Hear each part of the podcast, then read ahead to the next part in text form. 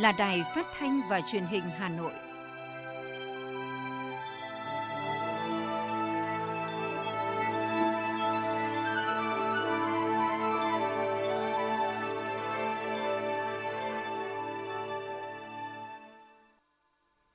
Thưa quý vị và các bạn, bây giờ là chương trình thời sự của Đài Phát thanh và Truyền hình Hà Nội đang được phát trực tiếp trên sóng FM tần số 90 MHz. Trên ngày thứ ba, ngày 21 tháng 12 có những nội dung chính sau đây.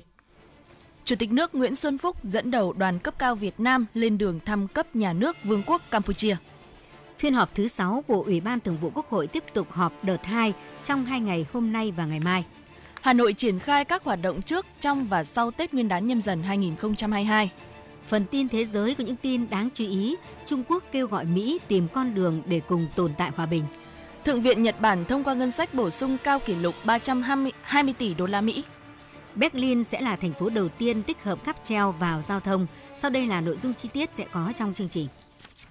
Thưa quý vị và các bạn, sáng nay Chủ tịch nước Nguyễn Xuân Phúc dẫn đầu đoàn cấp cao Việt Nam lên đường thăm cấp nhà nước Vương quốc Campuchia từ ngày 21 tháng 12. Đây là chuyến thăm Campuchia đầu tiên trên cương vị Chủ tịch nước của Chủ tịch nước Nguyễn Xuân Phúc, cũng là lãnh đạo cấp cao Việt Nam đầu tiên thăm chính thức Campuchia trong hai năm qua từ khi đại dịch COVID-19 bùng phát. Chuyến thăm nhằm triển khai đường lối đối ngoại của Đại hội Đảng toàn quốc lần thứ 13, thể hiện sự coi trọng và phát triển quan hệ với các nước láng giềng. Chuyến thăm diễn ra trong bối cảnh quan hệ láng giềng, đoàn kết, hữu nghị truyền thống, hợp tác toàn diện giữa Việt Nam, Campuchia tiếp tục phát triển tốt đẹp. Cả hai nước đã và đang chịu nhiều tác động của dịch COVID-19. Hai nước thường xuyên có các cuộc tiếp xúc cấp cao và các cấp. Ngay trong bối cảnh đại dịch COVID-19, lãnh đạo hai nước vẫn duy trì các cuộc tiếp xúc trực tuyến. Chuyến thăm cấp nhà nước Campuchia lần này cũng là một trong những sự kiện đầu tiên khởi đầu chuỗi hoạt động chào mừng năm hữu nghị Việt Nam Campuchia, Campuchia Việt Nam và kỷ niệm 55 năm thiết lập quan hệ ngoại giao hai nước 24 tháng 6 năm 1967, 24 tháng 6 năm 2022. Đây cũng là dịp để lãnh đạo hai nước đánh giá kết quả hợp tác song phương thời gian qua, trao đổi thảo luận thúc đẩy hợp tác giữa hai nước thời gian tới, thảo luận về tình hình khu vực và quốc tế mà cả hai bên cùng quan tâm. Phiên họp thứ 6 của Ủy ban Thường vụ Quốc hội sẽ tiếp tục họp đợt 2 trong hai ngày 21 và 22 tháng 12 năm 2021. Trong đợt 2, Ủy ban Thường vụ Quốc hội sẽ xem xét việc sửa đổi nghị quyết 524 của Ủy ban Thường vụ Quốc hội về một số chế độ chi tiêu bảo đảm hoạt động của Quốc hội, báo cáo công tác dân nguyện tháng 11 của Quốc hội, xem xét thông qua chương trình công tác năm 2022 của Ủy ban Thường vụ Quốc hội. Ủy ban Thường vụ Quốc hội tiếp tục cho ý kiến về dự thảo nghị quyết thí điểm một số cơ chế chính sách đặc thù phát triển thành phố Cần Thơ dự thảo nghị quyết về chính sách tài khóa, tiền tệ, hỗ trợ triển khai chương trình phục hồi và phát triển kinh tế xã hội. Tại phiên họp, Ủy ban Thường vụ Quốc hội sẽ đánh giá kết quả thực hiện chương trình hoạt động đối ngoại, hợp tác quốc tế năm 2021, xem xét thông qua chương trình hoạt động đối ngoại năm 2022 của Ủy ban Thường vụ Quốc hội và cho ý kiến chỉ đạo điều hòa về chương trình đối ngoại, hợp tác quốc tế của Hội đồng Dân tộc, các ủy ban của Quốc hội, Tổng thư ký Quốc hội, các nhóm nghị sĩ hữu nghị, các cơ quan của Ủy ban Thường vụ Quốc hội, Kiểm toán Nhà nước và Văn phòng Quốc hội. Ban Thường vụ Thành ủy Hà Nội vừa ban hành kế hoạch về tổ chức các hoạt động trước, trong và sau Tết Nguyên đán nhâm dần 2022 của thành phố. Theo nội dung kế hoạch, kế hoạch phục vụ các hoạt động Tết Nguyên đán nhâm dần 2022 nhằm bảo đảm phục vụ công tác lãnh đạo chỉ đạo tổ chức phục vụ nhân dân đón xuân mới vui tươi, lành mạnh, an toàn, tiết kiệm với phương châm mọi người, mọi nhà đều có Tết, đồng thời chủ động trong công tác chăm lo tới các gia đình chính sách, người có công, người nghèo, khu vực còn khó khăn, bảo đảm an ninh chính trị, trật tự an toàn xã hội trên địa bàn thành phố, phục vụ nhân dân đón Tết Nguyên đán nhâm dần 2022. Cùng với đó là phát huy cao nhất trách nhiệm của các sở, ban, ngành thành phố, các quận, huyện, thị xã trong việc triển khai thực hiện nhiệm vụ trên các lĩnh vực như tuyên truyền, hoạt động văn hóa, thể thao, quản lý lễ hội, chăm lo chế độ chính sách, đảm bảo cơ sở vật chất, giữ vững an ninh chính trị, trật tự an toàn xã hội, phòng chống dịch COVID-19 nhằm phục vụ tốt các hoạt động Tết Nguyên đán nhâm dần 2022, đặc biệt là phát động thi đua lập thành tích chào mừng 92 năm ngày thành lập Đảng Cộng sản Việt Nam mùng 3 tháng 2 năm 1930, mùng 3 tháng 2 năm 2022 tạo không khí phấn khởi, hăng say trong công tác lao động, sản xuất, học tập của cán bộ, đảng viên, nhân dân thủ đô, thi đua phấn đấu hoàn thành tốt các nhiệm vụ chính trị của Đảng bộ thành phố trong năm 2022. Chủ tịch Ủy ban nhân dân thành phố Hà Nội Chu Ngọc Anh đã ký ban hành quyết định về việc giải thể chi cục quản lý đất đai Hà Nội để thành lập 3 phòng chuyên môn thuộc Sở Tài nguyên và Môi trường Hà Nội theo quyết định giải thể Chi cục Quản lý đất đai Hà Nội để thành lập 3 phòng chuyên môn thuộc Sở Tài nguyên và Môi trường Hà Nội, gồm phòng quy hoạch, kế hoạch sử dụng đất, phòng đăng ký, thống kê đất đai, phòng kinh tế đất. Căn cứ quyết định trên, Giám đốc Sở Tài nguyên và Môi trường Hà Nội chỉ đạo Chi cục trường, Chi cục Quản lý đất đai Hà Nội, các cơ quan đơn vị có liên quan thuộc Sở thống kê số lượng biên chế được giao, số lượng công chức, người lao động hiện có, kinh phí hoạt động, trang thiết bị, trụ sở làm việc, hồ sơ sổ sách chứng từ tài liệu, công nợ và các quyền lợi nghĩa vụ khác có liên quan đến tổ chức và hoạt động của Chi cục Quản lý đất đai Hà Nội để bàn giao về Sở Tài nguyên và Môi trường Hà Nội theo đúng quy định của pháp luật. Bà Trần Thị Nhị Hà, Phó trưởng ban chỉ đạo phòng chống dịch COVID-19 thành phố Hà Nội, Giám đốc Sở Y tế Hà Nội cho biết, Hà Nội hiện vẫn đang chủ động trong công tác phòng chống dịch, tuy nhiên vẫn còn những khó khăn, thách thức như lực lượng y tế còn mỏng, yếu tại tuyến y tế cơ sở. Để gỡ khó, thành phố đã huy động sự hỗ trợ của các bệnh viện tuyến trung ương và y tế tư nhân. Bên cạnh đó, ý thức phòng chống dịch COVID-19 của một số cơ quan, đơn vị, người dân còn chưa cao. Các phường, xã, quận, huyện đã thành lập gần 600 trạm y tế lưu động để quản lý, chăm sóc F0 nhẹ không triệu chứng tại nhà và các tuyến cơ sở. Tuy nhiên, tại một số địa bàn có mật độ dân cư đông, số ca nhiễm tăng cao cùng thời điểm vượt quá khả năng đáp ứng của tuyến y tế cơ sở. Do đó, thành phố đã có giải pháp kích hoạt thêm trạm y tế lưu động, tuyên truyền vận động người dân yên tâm điều trị tại nhà và điều phối kịp thời nhân lực, trang thiết bị. Trong thời gian cuối năm, người dân đi lại và giao dịch nhiều hơn, việc kiểm soát dịch bệnh cũng sẽ phức tạp hơn, người dân đi lại và giao dịch nhiều hơn. Ban chỉ đạo phòng chống COVID-19 thành phố đã có khuyến cáo và tính đến những giải pháp nghiêm ngặt hơn để phòng chống dịch. Theo đó, thành phố đã ban hành kịp thời chỉ thị 25 về việc tăng cường các biện pháp phòng dịch dịp cuối năm, kêu gọi nhân dân nghiêm túc thực hiện 5K, tiêm vaccine đầy đủ, chấp hành đúng quy định phòng dịch và xử lý nghiêm các trường hợp vi phạm. Ngoài ra, thành phố yêu cầu các quận, huyện, phường, xã đánh giá cấp độ dịch trên địa bàn, khẩn trương ban hành văn bản chỉ đạo, hạn chế tối đa các hoạt động tập trung đông người. Bộ Y tế vừa có công văn gửi các tỉnh, thành phố trực thuộc Trung ương về tăng hạn dùng của vaccine Comirnaty Pfizer-BioNTech COVID-19 vaccine. Theo đó, bạn dùng Hạn dùng của các lô vaccine có hạn dùng trên nhãn 6 tháng được cập nhật như sau. Hạn sử dụng in trên bao bì là tháng 10, tháng 11, tháng 12 năm 2021, tháng 1, tháng 2, tháng 3 năm 2022 thì hạn dùng mới tăng thêm 3 tháng tiếp theo.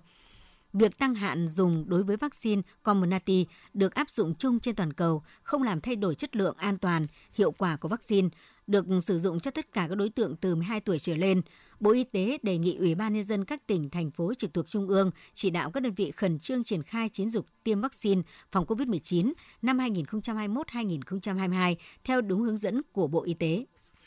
Thưa quý vị và các bạn, dịch COVID-19 đang diễn biến phức tạp trên địa bàn thủ đô. Số bệnh nhân mắc COVID-19 mới phát sinh bình quân trong một tuần gần đây đã tăng lên trên 1.000 ca một ngày. Con số này được dự báo sẽ tiếp tục tăng. Hà Nội xác định giai đoạn này cần tập trung tối đa cho y tế cơ sở và xây dựng kịch bản có từ 2.000 đến 3.000 ca mắc mới mỗi ngày. Khu điều trị bệnh nhân thể nhẹ tại quận Hoàn Kiếm, sau 3 ngày hoạt động, số bệnh nhân là 40 người và con số vẫn tiếp tục tăng – 4 cán bộ y tế, 2 cán bộ phục vụ 24 trên 24 giờ từ bữa ăn, chăm sóc sức khỏe đến tuân thủ nội quy trong khu điều trị. Liên tục có các thông báo bệnh nhân F0 có kết quả tự xét nghiệm báo về các phường. Ngay lập tức tổ lưu động lên đường, một nhân viên y tế và hai dân quân phường lấy mẫu xét nghiệm, xem xét nơi ở của các F0 và F1 có đủ điều kiện cách ly tại nhà chị Trí Thị Phượng, trạm y tế phường Tràng Tiền và anh Nguyễn Hải Nam, quân nhân thường trực phường Tràng Tiền, quận Hoàn Kiếm bày tỏ. Thực sự là chân tay ờ, không mỏi không dám nhấc không muốn nhấc lên. Nhiều lúc cũng rất là tủi thân khi mà mình cống hiến rất nhiều nhưng mà dân không thông cảm họ muốn là xử lý nhanh. Nhưng mà xử lý nhanh phải yêu cầu là các uh, phải phối hợp với các bên. Hai ba giờ là khoảng thời gian mà bọn em phải ra quân để nhanh nhanh để kịp cái giờ người dân ờ, đi ra ngoài. Nên bọn em phải đảm bảo an ninh trật tự các thứ là phòng chống dịch để không cho người dân tiếp cận về cái khu có ép. Khó khăn nhất của nhân viên y tế cơ sở hiện nay là công việc quá nhiều trong khi nhân lực mỏng, đảm đương đủ mọi loại công việc, từ điều tra truy vết, lấy mẫu xét nghiệm, chuyển bệnh nhân đi điều trị, chuyển F1 đi cách ly đến tiêm chủng. Bác sĩ Nguyễn Thị Hải Hà, Phó Giám đốc Trung tâm Y tế quận Hoàn Kiếm và ông Lê Đức Thọ, Giám đốc Trung tâm Y tế quận Hoàng Mai nói. Điện thoại liên tục, có tất cả 4 số, liên tục liên tục là bệnh nhân Con tôi chỉ nó chỉ hỏi một câu tôi là tối nay mẹ có về không? Câu đấy thôi cũng rất là khó khó trả lời. Ở trước mắt cũng như trong thời gian tới, à, chúng tôi điều động và huy động cán bộ y tế ở các phòng khám đa khoa của các chuyên khoa để phục vụ cho cái việc từ lấy mẫu rồi làm xét nghiệm đến điều tra và thực hiện cách ly điều trị F0 tại cộng đồng. À, đặc biệt đối với điều trị thì chúng tôi đã huy động được những cái cán bộ có chuyên môn của các phòng khám đa khoa để hỗ trợ tốt nhất cho cái việc điều trị F0 tại cộng đồng. Hà Nội có 579 trạm y tế xã, phường, thị trấn, mỗi trạm chỉ tối đa có 10 người, chủ yếu là nữ giới, thực hiện theo dõi, quản lý sức khỏe cho tối đa 13 đến 15 nghìn dân mới đáp ứng được khoảng 30% trong điều kiện bình thường, chưa kể khi có dịch bệnh nguy hiểm. Để hỗ trợ cho lực lượng tham gia phòng chống dịch COVID-19, Chính phủ đã ban hành nghị quyết 145 về việc điều chỉnh sửa đổi bổ sung một số chế độ chính sách trong phòng chống dịch COVID-19. Theo đó, mức phụ cấp đối với người trực tiếp khám, chẩn đoán, điều trị, chăm sóc người nhiễm COVID-19, nghi nhiễm COVID-19 tại cơ sở thu dung điều trị COVID-19 tăng lên 450.000 đồng một ngày, tăng phụ cấp cho người làm công tác tiêm chủng vaccine phòng COVID-19 lên 240.000 đồng một ngày. Trong đó, chế độ phụ cấp chống dịch mức 300.000 đồng một người một ngày được áp dụng đối với những người làm nhiệm vụ giám sát dịch tễ, theo dõi y tế, theo dõi điều trị người nhiễm COVID-19 tại các trạm y tế xã, phường, thị trấn, bao gồm cả các trạm tổ y tế lưu động. Mức phụ cấp đặc thù của người làm công tác tiêm vaccine phòng COVID-19 cũng được tăng thêm 4.500 đồng trên một mũi tiêm, tức nâng lên 12.000 đồng trên một mũi tiêm, tối đa không quá 240.000 đồng trên một người một ngày. Bà Trần Thị Nhị Hà, Giám đốc Sở Y tế Hà Nội nói. Cái nội dung này Hà Nội cũng đã đang triển khai à, trên toàn địa bàn các ờ, quận huyện, à, à, thành phố và cái việc ờ, quản lý theo dõi F0 thể nhẹ và không triệu chứng tại nhà thì đầu tiên là chúng tôi đã giao cho chính quyền địa phương, tổ covid cộng đồng và nhân viên y tế ở cơ sở kiểm tra, đánh giá nhà có đủ điều kiện để có thể tổ chức theo dõi quản lý F0 tại nhà. À, trên cơ sở cái đánh giá như vậy thì uh, chúng tôi đã khảo sát được 2,1 triệu hộ gia đình và có khoảng gần 900.000 uh, à, hộ gia đình đủ điều kiện để có thể uh, theo dõi quản lý F0 nhẹ không triệu chứng tại nhà. Những cái ca nhiễm SARS-CoV-2 nhẹ không triệu chứng thì uh, chúng tôi thực hiện việc phân tầng trên phần mềm uh, LCS và sau khi phân tầng xong thì uh, bệnh nhân được quyết định uh, điều trị tại nhà. À, với à, cái việc mà bệnh nhân à, được điều trị tại nhà đã tạo một cái sự thuận lợi cho người dân à, khi bị nhiễm SARS-CoV-2, à, đồng thời à, cũng nâng cao được cái vai trò của tuyến y tế cơ sở. Tuyến y tế cơ sở sẽ theo dõi người dân ngay tại nhà, theo dõi những cái chỉ số về sức khỏe và đặc biệt là cái chỉ số về SPO2 để phát hiện sớm những cái trường hợp có dấu hiệu chuyển tầng và lập tức đưa bệnh nhân à, đến những cái cơ sở y tế phù hợp. À, khi mà chúng ta thực hiện tốt những cái nội dung này thì à, sẽ giúp cho cái việc điều tiết của hệ thống rất là khoa học Trước tình hình dịch COVID-19 trên địa bàn thành phố đang ngày càng phức tạp, tại hội nghị Ban Thường vụ Thành ủy Hà Nội, Ủy viên Bộ Chính trị, Bí thư Thành ủy Hà Nội Đinh Tiến Dũng yêu cầu tập trung tối đa cho y tế cơ sở, đồng thời yêu cầu Ban cán sự Đảng Ủy ban nhân dân thành phố chỉ đạo xây dựng kịch bản phương án ứng phó khi số ca F0 tăng lên 2.000 và 3.000 ca trên một ngày. Tiếp tục huy động sự tham gia của các bệnh viện, cơ sở y tế của các bộ, ngành trung ương đóng trên địa bàn, các cơ sở y tế ngoài công lập, Đặc biệt, Bí thư Thành ủy chỉ đạo hoàn thành ngay cơ chế chính sách để huy động lực lượng y bác sĩ đã nghỉ hưu, sinh viên ngành y tham gia hỗ trợ y tế tuyến cơ sở. Bí thư Thành ủy Hà Nội Đinh Tiến Dũng nhấn mạnh, thắng bại trong cuộc chiến chống dịch COVID-19 hiện nay nằm ở y tế cơ sở cấp ủy chính quyền các địa phương phải quán xuyến toàn diện, bố trí đủ trạm y tế lưu động khi ca F0 tăng mạnh, không để dân gọi mà không thấy bác sĩ, cần điều trị mà không có thuốc. Tiếp tục là phần tin, Mặc dù trải qua 2 năm dịch bệnh COVID-19 phức tạp và vẫn đang có dấu hiệu gia tăng, làm kéo lùi nền kinh tế, nhưng giá bất động sản nhiều phân khúc trên thị trường cuối năm 2021 vẫn tiếp tục tăng, cho thấy bất động sản vẫn là kênh đầu tư an toàn thu hút nhiều nhà đầu tư. Theo đánh giá thị trường bất động sản nhà ở bán cuối năm 2021 chứng kiến thực trạng nguồn cung giảm do tác động của các biện pháp giãn cách xã hội. Nguồn cung mới chỉ ghi nhận sản phẩm thuộc phân khúc cao cấp, căn hộ bình dân dần biến mất khỏi thị trường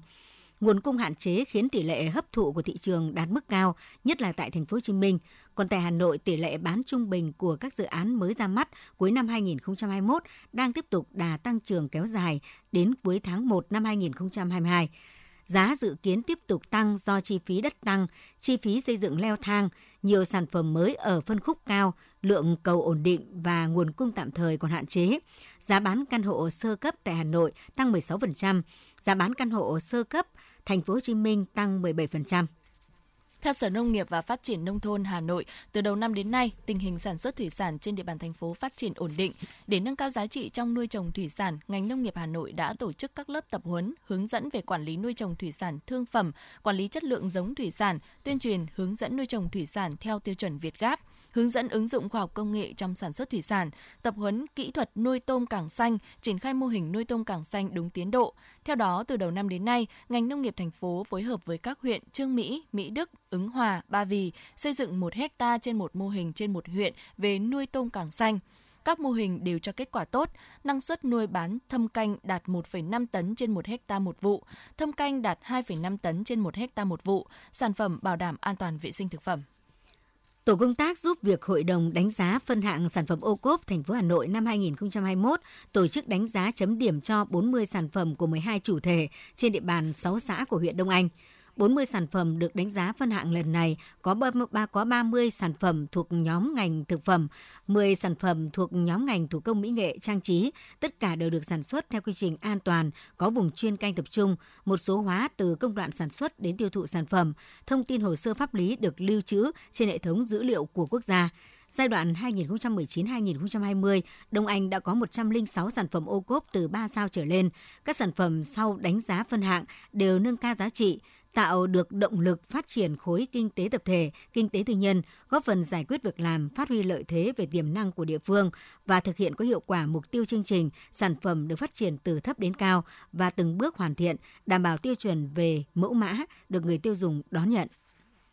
thực hiện việc chuyển đổi cơ cấu cây trồng vật nuôi nhằm nâng cao năng suất và thu nhập cho nông dân năm 2021, huyện Sóc Sơn đã triển khai một số mô hình khuyến nông trên địa bàn, trong đó mô hình nuôi dê sinh sản và trồng giống ngô ngọt bước đầu đã mang lại hiệu quả, nâng cao giá trị thu nhập cho người dân. Tại xã Đức Hòa, mô hình chăn nuôi dê sinh sản được giao cho hai hộ gia đình. Các hộ được hỗ trợ 50% giống và hướng dẫn kỹ thuật. Còn tại xã Quang Tiến, mô hình giống ngô ngọt được triển khai với 35 hộ đủ điều kiện tham gia với 5 hecta. Sau gần 3 tháng trồng, giống ngô ngọt SW1011 bắt đầu cho thu hoạch. Theo đánh giá ban đầu, mô hình trồng ngô ngọt cho thu nhập cao gấp 3 lần trồng lúa và hơn một số cây vụ đông khác với trên 5,5 triệu đồng trên một xào, mở ra hướng sản xuất mới vừa phù hợp với điều kiện thực tế địa phương, vừa nâng cao giá trị sản xuất, nâng cao thu nhập. Có thể thấy, từ kết quả khả quan bước đầu của hai mô hình trên, Sóc Sơn sẽ triển khai mở rộng quy mô chăn nuôi dê sinh sản và trồng ngô ngọt cũng như các cây trồng hàng hóa khác theo hướng hữu cơ, an toàn nhằm đáp ứng yêu cầu thị trường, nâng cao chuỗi giá trị sản phẩm, góp phần giảm thiểu diện tích bỏ hoang cây vụ đông trên địa bàn. Sở Giao thông Vận tải Hà Nội vừa yêu cầu các đơn vị kinh doanh vận tải bằng xe ô tô thường xuyên theo dõi, nhắc nhở đội ngũ lái xe chấp hành nghiêm chỉnh luật giao thông đường bộ, các biện pháp phòng chống dịch COVID-19, chỉ sử dụng lái xe có đủ sức khỏe, xử lý nghiêm trường hợp lái xe sử dụng rượu bia, chất kích thích khi lái xe. Sở cũng yêu cầu kiểm tra an toàn kỹ thuật của phương tiện, niêm yết số điện thoại đường dây nóng để tiếp nhận, xử lý thông tin khi có phản ánh, chỉ đạo bộ phận theo dõi an toàn giao thông trực 24 trên 24 giờ, giám sát lái xe chấp hành nghiêm các quy định về hoạt động vận tải, thực hiện nghiêm việc kê khai giá, niêm yết giá cước vận tải và bán vé theo đúng quy định, không tùy tiện tăng giá cước, phụ thu giá cước khi chưa được cơ quan thẩm quyền phê duyệt, không vận chuyển hàng lậu, hàng cấm, hàng không rõ nguồn gốc, các đơn vị khai thác bến xe thực hiện nghiêm các biện pháp phòng chống dịch COVID-19, nhắc nhở việc đảm bảo an toàn giao thông, tăng cường thêm quầy bán vé, bảo đảm giữ khoảng cách theo quy định, tăng cường kiểm tra kiểm soát các phương tiện, có kế hoạch bố trí xe tăng cường giải tỏa hành khách, đặc biệt các bến xe lập biên bản đối với các đơn vị để lái xe, chủ phương tiện tăng giá vé, phụ thu trái quy định, kịp thời bố trí xe khác hoạt động thay thế các xe vi phạm, bỏ không hoạt động, đề xuất phương án xử lý vi phạm báo cáo về Sở Giao thông Vận tải Hà Nội. Chỉ còn chưa đầy 2 tuần nữa là hết thời hạn xe kinh doanh vận tải phải lắp đặt camera và biển số màu vàng theo quy định. Theo đó, đến ngày 1 tháng 1 năm 2022, xe không lắp đặt hai loại này sẽ bị xử phạt theo Nghị định 100. Ngoài việc bị xử phạt, xe không lắp đặt camera và biển số vàng cũng khiến cho chủ xe, đơn vị vận tải bị ảnh hưởng khi đi kiểm định xe định kỳ. Nếu không đủ điều kiện cấp tem kiểm định, chủ xe sẽ phải mất thêm một lần chi phí cho lần sau kiểm định lại, vì những hạng mục xe đã đạt kiểm định sẽ chỉ được bảo lưu trong ngày và bảo lưu 50% giá dịch vụ kiểm định nếu chủ xe quay lại trong tuần đó. Công an quận Tây Hồ Hà Nội cho biết đang tạm giữ 69 mô tô phân khối lớn của nhóm quái xế chạy tốc độ cao, gầm rú, gây náo loạn, mất trật tự an toàn giao thông trên đường Võ Trí Công, Lạc Long Quân và quanh các đường lân cận ven Hồ Tây, Cầu Nhật Tân. Nhóm quái xế này đến từ các tỉnh Yên Bái, Lào Cai, Phú Thọ, Bắc Ninh, Bắc Giang, Thái Bình, Thái Nguyên, chứ không chỉ riêng ở Hà Nội – Bước đầu xác định một số hành vi vi phạm của nhóm này gồm thay đổi kết cấu xe, không giấy phép lái xe, không giấy phép xe và vi phạm quy định phòng chống dịch. Trước đó, như đã đưa tin, tối 18 tháng 12, Phòng Cảnh sát Giao thông phối hợp với Phòng Cảnh sát Hình sự, Công an quận Tây Hồ, Công an thành phố Hà Nội đã huy động các tổ công tác 141 tuần tra kiểm soát cắm chốt dọc đường Võ Trí Công, Nguyễn Hoàng Tôn, Lạc Long Quân và khu vực ven Hồ Tây, chặn bắt và tạm giữ hơn 100 mô tô phân khối lớn, độ chế, chạy tốc độ cao, gầm rú, lạng lách, đánh võng gây náo loạn, mất trật tự an toàn giao thông – ngay sau khi bắt giữ nhóm này, các tổ công tác đã bàn giao các phương tiện và những người tham gia cho công an địa bàn quận Tây Hồ lập hồ sơ giải quyết. Ngày hôm qua, Công an quận Hoàn Kiếm Hà Nội cho biết đang phối hợp với các cơ quan chức năng xác minh điều tra vụ lừa đảo chiếm đoạt tài sản với số tiền gần 200 triệu đồng. Trước đó ngày 7 tháng 12, Công an phường Lý Thái Tổ, quận Hoàn Kiếm nhận được đơn trình báo của bà Hát, sinh năm 1960 về việc bà bị lừa đảo chiếm đoạt gần 200 triệu đồng. Theo đơn trình báo, bà Hát nhận được điện thoại từ các đối tượng tự xưng là công an, thông báo bà có liên quan tới một vụ án. Đối tượng yêu cầu bà Hát phải chuyển tiền vào tài khoản ngân hàng để kiểm tra. Sau đó các đối tượng gửi cho bà một đường dẫn link và yêu cầu bà đăng nhập vào đường link này. Thực hiện theo hướng dẫn của đối tượng, bà Hát phát hiện tài khoản ngân hàng bị rút gần 200 triệu đồng. Lúc này bà mới biết mình bị lừa và đến cơ quan công an trình báo. Công an quận Hoàn Kiếm khuyến cáo người dân cần cảnh giác tuyên truyền đến người thân, bạn bè về thủ đoạn trên. Để làm việc với người dân, cơ quan công an sẽ trực tiếp gửi giấy mời, giấy triệu tập hoặc gửi qua công an địa phương và không yêu cầu người dân chuyển tiền vào tài khoản ngân hàng để phục vụ điều tra hơn 5.400 vụ lừa đảo chiếm đoạt tài sản với số tiền hàng nghìn tỷ đồng, trong đó gần một nửa là lừa đảo qua mạng. Đây là số liệu được Bộ Công an thống kê trong khoảng thời gian một năm, tính từ tháng 5 năm ngoái đến tháng 5 năm nay. Số vụ lừa đảo tăng gần 1,5 lần so với cùng kỳ năm 2020. Thủ đoạn của tội phạm mạng giờ đây không chỉ là đánh vào tâm lý tham lam của nạn nhân, không chỉ nhắm tới đối tượng là người mua hàng mà nay chiêu thức hoàn toàn mới là lừa những người bán hàng – Tội phạm giả là người mua hàng rồi chốt đơn để lấy thông tin, tên, số điện thoại và số tài khoản của người bán, sau đó soạn tin nhắn giả mạo đã chuyển tiền thành công từ dịch vụ chuyển tiền quốc tế rồi gửi cho người bán mã nhập tiền. Khi bị hại thắc mắc vẫn chưa nhận được tiền thì đối tượng lừa đảo hướng dẫn click vào link nhận tiền trong tin nhắn. Lúc này các đối tượng sẽ nắm được quyền kiểm soát toàn bộ thông tin tài khoản của bị hại để lấy cắp tiền, kể cả mã OTP không còn hoạt động nhỏ lẻ, tội phạm mạng giờ đây đã hình thành theo đường dây. Đầu tiên là nhóm tạo các đường link gắn mã độc để lấy cắp thông tin số tài khoản ngân hàng. Tiếp theo là nhóm sử dụng công nghệ tiếp cận bị hại để lừa đảo và cuối cùng là nhóm rửa tiền. Toàn bộ tiền của bị hại trong tài khoản, các đối tượng sẽ chuyển sang nhiều tài khoản được mua khác nhằm tránh sự kiểm soát của cơ quan chức năng.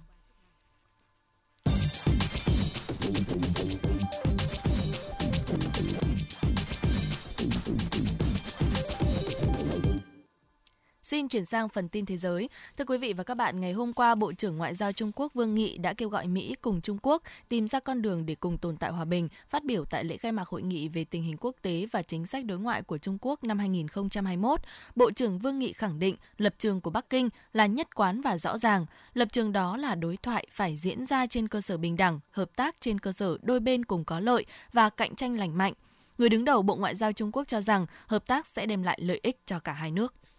Ngày hôm qua, Thượng viện Nhật Bản đã thông qua dự thảo ngân sách bổ sung tài khóa năm 2021 trị giá 36.000 tỷ yên, khoảng 320 tỷ đô la Mỹ. Văn bản được thông qua sau khi Hạ viện nước này phê chuẩn phê chuẩn hôm 15 tháng 12. Đây là khoản ngân sách bổ sung cao kỷ lục và đầu tiên dưới thời chính quyền của Thủ tướng Fumio Kishida nhằm tài trợ một phần cho gói kích thích kinh tế mới để đưa nền kinh tế hồi phục sau đại dịch COVID-19.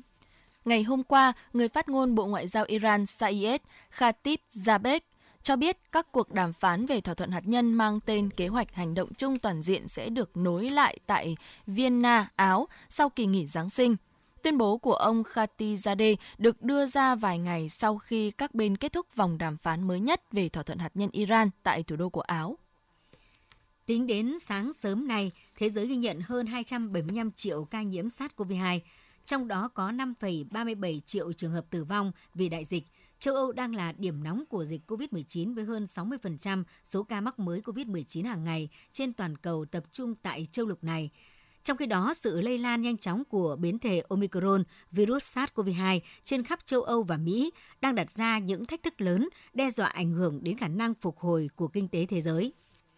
Số bệnh nhân COVID-19 đang phải điều trị tại Cuba đã giảm xuống mức thấp nhất trong gần một năm qua, khi chỉ còn 358 ca tính đến ngày 19 tháng 12. Theo Bộ Y tế Cuba, trong số các ca bệnh COVID-19 nói trên, có 16 ca đang được điều trị tích cực. Cơ quan này cho biết thêm với 62 ca mắc mới COVID-19 ghi nhận trong 24 giờ qua. Tổng số ca mắc trên cả nước hiện tăng lên thành 964.097 ca. Trong tuần từ 12 đến 19 tháng 12, Cuba chỉ ghi nhận duy nhất một bệnh nhân không qua khỏi. Hiện tổng số ca tử vong vì COVID-19 tại Cuba từ thời điểm dịch bệnh bùng phát đến nay là 8.314 ca.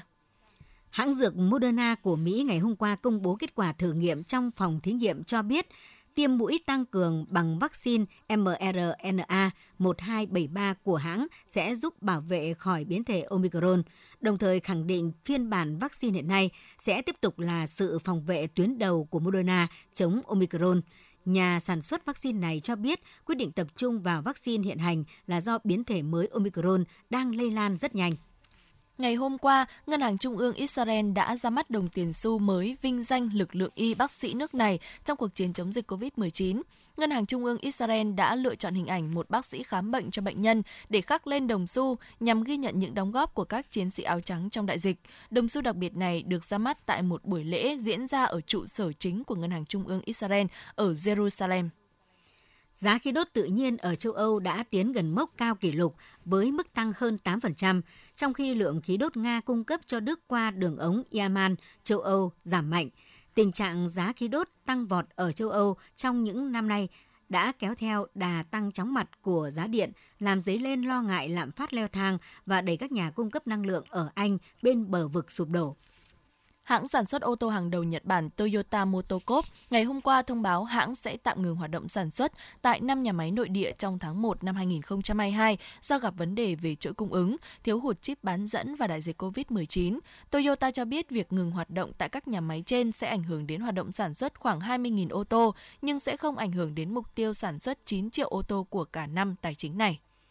Chính phủ mới của Đức đang muốn xây dựng một hệ thống giao thông công cộng với đa dạng các phương tiện, theo đó để tạo thuận lợi hơn cho việc đi lại trong các thành phố vốn đã chật hẹp, cáp treo sẽ trở thành một phương tiện lưu hành. Quy định hướng dẫn thực hiện tại các đô thị thành phố đang được soạn thảo và dự kiến sẽ được ban hành vào năm 2022.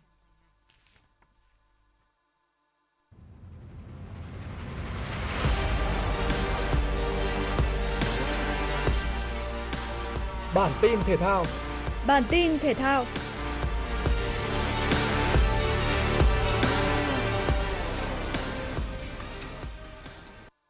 Chiều qua, đội tuyển Việt Nam đã trở lại sân tập để chuẩn bị cho trận đấu gặp đội tuyển Thái Lan tại vòng bán kết AFF Suzuki Cup 2020. Ở giai đoạn vòng bảng, đội tuyển Việt Nam đã trải qua 4 trận bất bại, trong đó có 3 trận thắng và một trận hòa. Đáng chú ý, đội tuyển Việt Nam là đội duy nhất giữ sạch lưới nhà và cùng với Thái Lan, Indonesia trở thành ba đội tuyển có hiệu số bàn thắng bại cao nhất vòng bảng. Sau khi hoàn thành nhiệm vụ tại vòng bảng, huấn luyện viên Park Hang-seo nhắc nhở các học trò thoải mái tinh thần và tập trung cho mục tiêu phía trước. Các cầu thủ cần có sự phục hồi nhanh về thể trạng để trở lại với điểm rơi phong độ cao nhất cho trận đấu. Ở buổi tập chiều qua, huấn luyện viên Park Hang-seo dành sự ưu tiên cho các bài tập mang tính chất phục hồi, đặc biệt là đối với nhóm cầu thủ có cường độ thi đấu cao trong các trận đấu vừa qua. Riêng nhóm các cầu thủ dự bị và chưa được đăng ký thi đấu trận nào tiếp tục được tăng cường thêm các nội dung về thể lực và kỹ chiến thuật. Toàn bộ các trận đấu thuộc vòng bán kết và chung kết sẽ được tổ chức trên sân vận động quốc gia Singapore. Do ban tổ chức không cho phép các đội tuyển tập làm quen sân thi đấu nhằm bảo vệ chất lượng mặt cỏ, vì vậy sáng hôm qua, thầy trò huấn luyện viên Park Hang-seo đã có buổi tham quan sân vận động quốc gia Singapore. Mục đích là giúp các cầu thủ có cảm nhận tốt hơn về không gian thi đấu. Tinh thần các cầu thủ đều rất thoải mái, tự tin, hướng tới trận bán kết lượt đi gặp đội tuyển Thái Lan diễn ra vào ngày 23 tháng 12 tới. Ngày 10 tháng 12, Tottenham đã xin UEFA cho hoãn lại trận đấu với Rennes Trong khuôn khổ lượt trận cuối cùng của vòng bảng UEFA Conference League vì dịch bệnh COVID-19 bùng phát mạnh trong nội bộ đội bóng. Tối qua, Tottenham đã chính thức bị UEFA xử thua 0-3 và dừng chân ở vòng bảng do không thể sắp xếp được lịch đá bù. Vòng 19 ngoại hạng Anh sẽ diễn ra từ tối Chủ nhật tuần này. Mở màn vòng đấu là trận đấu giữa Liverpool và Leeds United. Tottenham, Arsenal và Man City sẽ thi đấu với các đối thủ dễ chơi lần lượt là Crystal Palace, Norwich City và Leicester. Đội bóng cuối cùng trong nhóm Big 6 ra sân ở vòng 19 này sẽ là Manchester United. Đoàn quân của Ralph Rangnick được dự báo là sẽ dễ dàng có được 3 điểm khi mà họ chỉ phải làm khách trên sân vận động St James Park của Newcastle, đội bóng đang nằm trong nhóm cầm đèn đỏ. Dự báo thời tiết khu vực Hà Nội chiều và tối ngày 21 tháng 12. Trung tâm thành phố Hà Nội chiều nắng đêm không mưa, gió đông bắc cấp 2 cấp 3, nhiệt độ từ 13 đến 24 độ C. Quý vị và các bạn vừa nghe chương trình thời sự của Đài Phát thanh và Truyền hình Hà Nội, chịu trách nhiệm sản xuất Phó Tổng giám đốc Nguyễn Tiến Dũng. Chương trình do biên tập viên Kiều Anh, đạo diễn Kim Anh, các phát thanh viên Thùy Linh Thanh Hiền cùng kỹ thuật viên Quang Ngọc thực hiện. Xin chào và hẹn gặp lại trong chương trình thời sự sau.